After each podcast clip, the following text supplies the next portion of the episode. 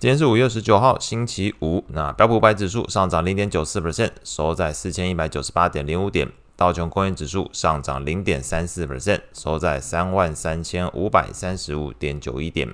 纳斯达克指数上涨一点五一 percent，费半指数上涨三点一六 percent。恐慌指数 VIX 下跌四点八六 percent，收在十六点零五。那美国十年期公债利率上升八点七三个基点，来到三点六四八 percent。美国两年期公债利率则是上升九点三五个基点，来到四点二五六 percent。美元指数上涨零点六四 percent，收在一零三点五四。经济数据部分，那截至五月十三号这一周的这个美国初领失业救济金人数是二十四点二万人，低于市场预期，并且比前一周减少了二点二万人。续领人数一百七十九点九万人，同样低于前一周还有市场预期的水准。因此，从昨天的这个失业救济金人数来看，再度呈现这个美国劳动力市场吃紧的一个情况，增添整个市场对于 Fed 升息的这个预期心理，或者至少说降低了这个降息的这个预期几率。美股部分。整个市场还是持续消化对于美国债务上限取得进展的一个利多消息。那除了先前已经传出的美国总统拜登在前往日本出席 G7 峰会前就已经公开表示美国不会违约之外，并且预期在周日就债务上限议题举行新闻发布会。那么昨天这个众议院议长麦卡锡也是进一步表示。对于后续谈判感到乐观，期望能够在本周末达成协议，并且预计众议院会在下周针对债务上限进行投票。那美股四大指数是连续第二天上涨，其中费半指数涨幅超过三个 percent，表现最为亮眼。消息面的部分，这个苹果预计在六月五号举行年度的全球开发者大会，那市场预期会推出这个 VR 头盔。那昨天苹果股价是上涨超过一个 percent。另外呢，传出 Netflix 在半年前推出所谓含广告的订阅方案，迄今为止的这一个全球每月用户数已经达到五百万户。那这个利多消息激励昨天 Netflix 股价飙涨九点二二 percent。类股部分来看呢，标普十大类股持续呈现这个风险偏好转强 （risk on） 的一个状态。那这个防御性类股延续跌势，包含了这个必需消费、公用事业还有健康照护，昨天都是下跌。那其实跌幅最深的是落在这个房地产的部分哦。那房地产类股可能就呼应到昨天一个消息哦，这个美国四月份成屋销售比前一个月下滑，并且低于市场预期。所以如果就呃房屋的角度来看，这个销量有下滑，那对房地产来来讲，那可能甚至是租屋的部分，这个共商用房地产部分，可能在近期来讲还是持续承压，外加这个利率的部分，在最近其实是走阳的。这个整个 risk on 是处在其他比较风险性的这种，并非房地产的族群为主。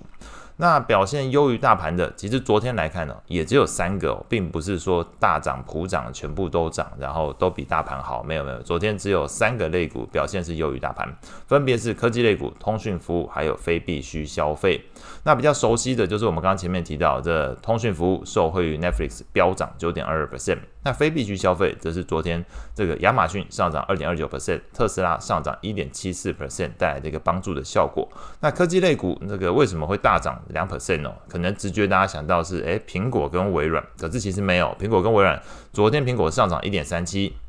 然后微软是上涨一点四四 percent，两个都没有达到两 percent 水准，所以实际上推动昨天这个科技股大涨是在落在这个 NVIDIA 上涨四点九七 percent，艾斯摩尔上涨三点七九 percent，博通上涨三点一 percent。甲骨文上涨二点五八 percent 哦，所以这个方向可能跟大家想的稍微不一样，是别的科技类股去做一个推升，那特别是像 NVIDIA 的涨幅将近五个 percent。那从这两天的类股表现上来看呢，可以观察到，随着整个市场风险情绪的一个好转，那不同属性的族群之间已经开始有走势分化的情况，像这个防御属性为主的就表现比较疲弱。那当然，随着这个美债利率近期确实是上升，但是美股也在上涨，可能大家忽略了这件事情，多多少少这这件事情的美债利率上升带来的后坐力，早晚还是会这个呃发作出来了，所以这一部分还是要稍微做留意。债券市场部分。昨天，Fed 的达拉斯分行行长洛根是表示说，这通膨跟劳动市场是有出现轻微的放缓迹象，但他还是认为，Fed 在这个实现物价稳定的目标上，还是有许多工作要做。并且他认为现有的经济数据并无法支持六月份停止升息这件事情是合理的。简单来说，距离两 percent 目标的这个通膨目标实在太远了，实在很少人可以就目前的经济数据，呃，官员告诉你他应该停止升息这件事太难了，说不到的，做不到也很难说出来。那搭配整个市场对于债务上限取得进展，避免引发经济衰退的这个观点，使得我们在看这个 Fed Watch 目前来说，投资人预估六月份升息一码的几率率从这个二十八点四 percent 上升到三十六点二 percent 哦，所以开始整个市场又稍微慢慢往四成的几率去移动哦，那可能就会一步一步看会不会攻上去哦，就开始认为六月份是不是还有要升息的动作？虽然大家都听到上一次。呃，鲍威尔是已经表示说，暗示说应该是不会做这件事情啊，不会做升息动作。那目前来说，整个市场预期的降息的首次降息时间是十一月份啊，并且九月份想要降息的几率持续下降。那在这个背景之下，昨天这个美债利率持续走扬，而且信用利差部分看起来有些好转，所以还是观察到非投资等级债券的表现是相对比较抗跌。那在昨天债券型 ETF 的价格变化上，呃，美国投资等级债券 ETF LQD 下跌零点四二 percent，那非投资等级债券 ETF HYG 则是上涨零点零五 percent。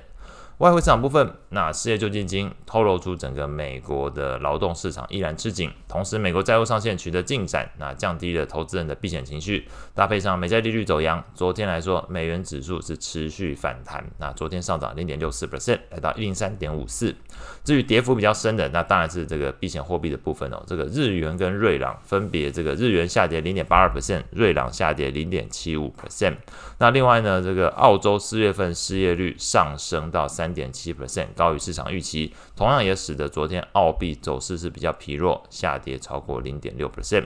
那后续比较需要关注的会是在今天会上午就会发布日本的 CPI。那大家都知道，这个之前河南它有在提所谓的 YCC 殖利率曲线控制的一个调整。那如果日本的这个通膨持续高于他们的一个目标两 percent 以上很多的话，或许这个转向的时间会越来越靠近。那以上是今天所有内容，我们下次见。